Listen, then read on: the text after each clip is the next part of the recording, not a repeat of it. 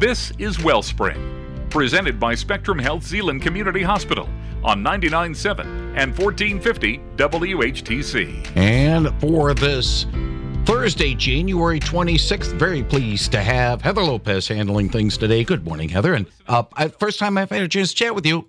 Happy New Year. Yes, Happy New Year to you. It's been a while, so thanks, Gary. And good morning and welcome to Wellspring, a weekly radio show sponsored by Corewell Health Zeeland Hospital, formerly Spectrum Health Zeeland Community Hospital. January is National Blood Donor Month. It's an opportunity to recognize all those who voluntarily donate blood and also a time to encourage new donors to step in and join. This morning, my guest is Ashley Minor. She is a regional manager from Versiti Blood, here to talk all about the importance of donating blood and how lives are saved. So, good morning, Ashley. Good morning. Thank you so much for having me today. And can you tell us a little bit about your role at Versiti? Yes, um, as you said, I'm the regional manager for the west side of Michigan, covering Traverse City all the way down to the Kalamazoo area, Indiana border. Um, I manage the donor recruitment team, and we're made up of nine account reps who organize blood drives um, across our region. And until recently, I was the account representative for Ottawa County. And for those of who may not be familiar with Versiti, can you give us an overview of your mission?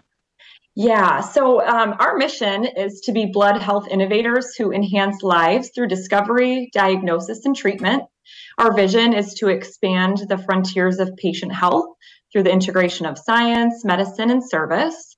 And truly, we're a community oriented organization focusing on patient care. We're the majority blood provider for Michigan hospitals, and we seek over 620 pints of blood donated every single day to make sure that our community has what it needs to stay healthy. And Ashley, there was recently an emergency appeal for blood donations. And I know we've had a great response in the community to that appeal, but what specifically does an emergency appeal mean? And how often would you say that happens? Yeah, Heather, I would agree. It has been an outstanding community support and in, influx of support during this appeal. We're very grateful for that. Um, an emergency appeal is when we just don't have enough blood inventory to support community need. Uh, we do see highs and lows in our donor cycle, and we're very diligent about ensuring our hospital partners have what they need. Um, but sometimes that dips below what we're comfortable with. Um, we're comfortable at about five to eight days of inventory, especially of O blood. Um, and when we issued our appeal, we were at less than half a day supply.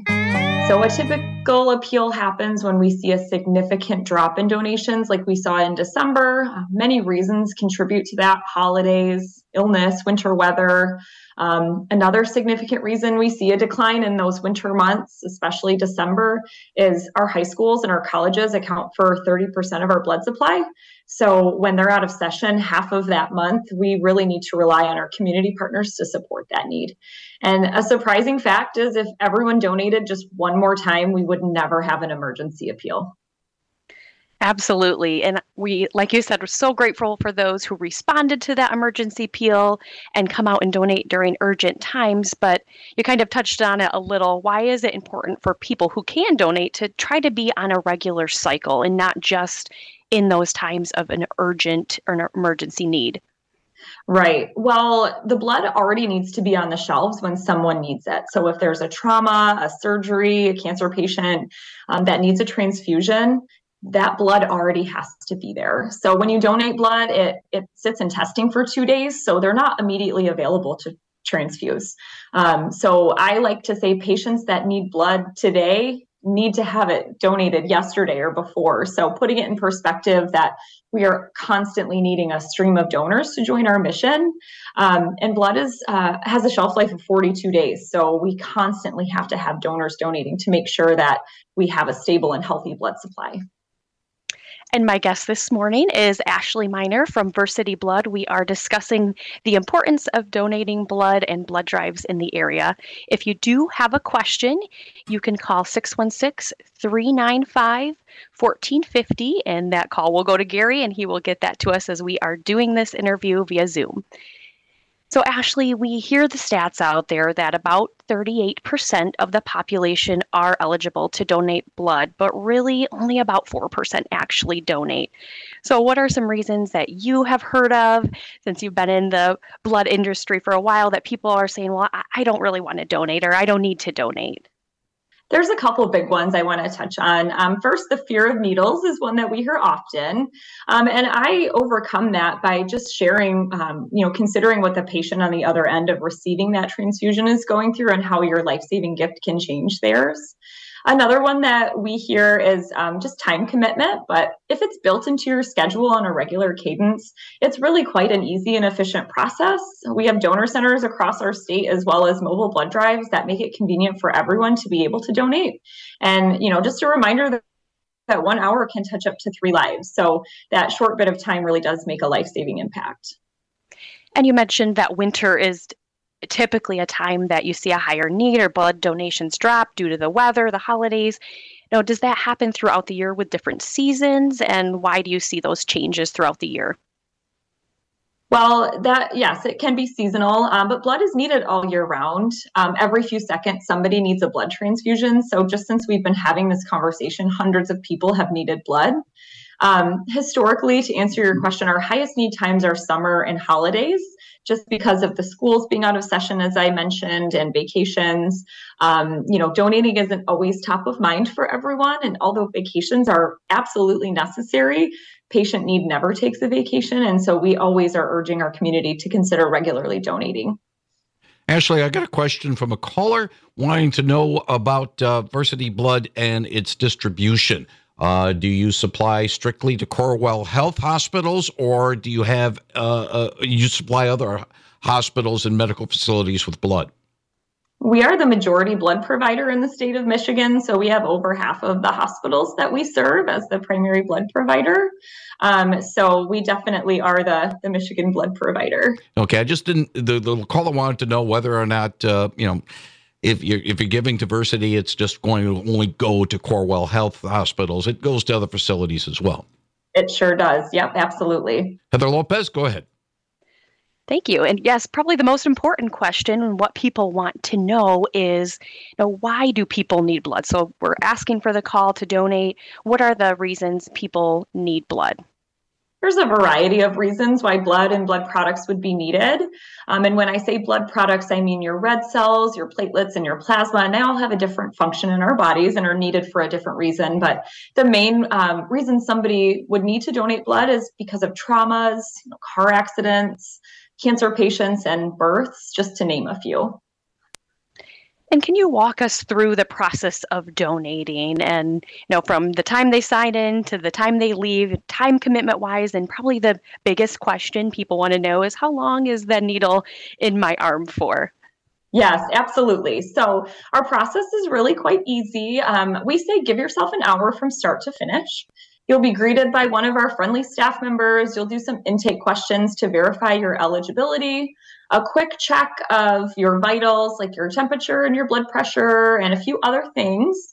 Um, and once we determine that you're eligible to donate, you'll sit on one of our very comfortable chairs. Um, the needle is actually only in your arm for about five to 10 minutes. Um, so I want to make that clear that when we say an hour of your time, the needle is most certainly not in your arm for an hour. It's just but a few minutes. Um, and then once you're done with your donation, you relax and have a snack, and then you're on your way. And then what is the process after someone donates? What happens to that blood they donate? So after your donation, your blood goes to our laboratory. A whole blood donation, um, what you donate at a blood drive, is separated in our centrifuge in our labs and it goes into three different parts. So red cells, platelets, and plasma, as I touched on a little bit ago. Um, and each of those has a different um, patient that it can touch for a different reason. Um, and then it spends two days in testing to make sure that we are giving our patients the safest blood transfusion. Um, and once that step is complete, it's sent to our community hospitals for patient care. And what is the best way for someone to find a blood drive near them if they're interested, you know, after hearing today, or they're just wondering where that first step is where they can see different locations? What would you suggest they do? So, our website, www.versiti.org, and that's V E R S I T I is a great way to find a community blood drive. Um, you can also call 1 800 My Blood, um, excuse me, I'm sorry, 1 866 My Blood, and you're able to um, find our donor center that way. And the, that's the Grand Rapids location, and you're able to connect that way as well. And are appointments always needed, or can people, if they see last minute a blood drives near them, are walk ins welcome as well? We suggest making an appointment. Um, that's the best way that we can plan for the blood drive. We want to ensure that the donor experience is top notch. If we're unaware that many people might walk in at the same time, there is a risk that there could be a wait time. So we always honor our appointments first, but we absolutely welcome walk ins as we're able to take them. And we know winter weather is upon us, and somebody maybe have an appointment they're not able to make it. Should that individual cancel their donation appointment, or is it okay if they just don't show up? Canceling your appointment is the surest way that we can allow for others to schedule their time or again have an understanding of what we can expect for the day so um, if someone is unable to we do ask that they generously go in and, and cancel their appointment so we have an accurate understanding and Ashley, can you give us some tips for a successful donation? Maybe what people can do a few days prior if they have a scheduled appointment, and you know maybe specifics of the morning of their blood donation. I sure can. So, a good night's sleep, lots of protein and iron rich foods, including like leafy greens, um, and hydrate. So, do this in the days leading up to the drive, not just the day of. Um, we suggest drinking water in addition to your normal routine. So make sure you're getting plenty of water. And then on the day of your donation, um, after you're finished donating, be sure to stick around for that 10 minutes that we ask you to sit and enjoy a snack and replenish your fluids just to make sure that you're feeling well. Um, when you donate a pint of blood, you're losing those fluids out of your body. So you do want to make sure that you spend a bit of time rehydrating and replenishing your sugars. And what are some reasons people may be ineligible to donate blood, or maybe somebody's tried, but they've been what's called deferred for that specific drive? Can you talk about some of those reasons? Yeah, so there's a variety of reasons you might be um, deferred on the day of or ineligible to donate medications, low iron, high blood pressure, travel could be some reasons. Um, but some of the restrictions on travel have actually changed a bit in recent years. So um, I would definitely um, consider checking in with us to verify eligibility if you've been deferred in the past for travel. And many people go in thinking of a regular blood donation, but there's also an option for donating donating what is called double red. Can you tell us about the double red donations?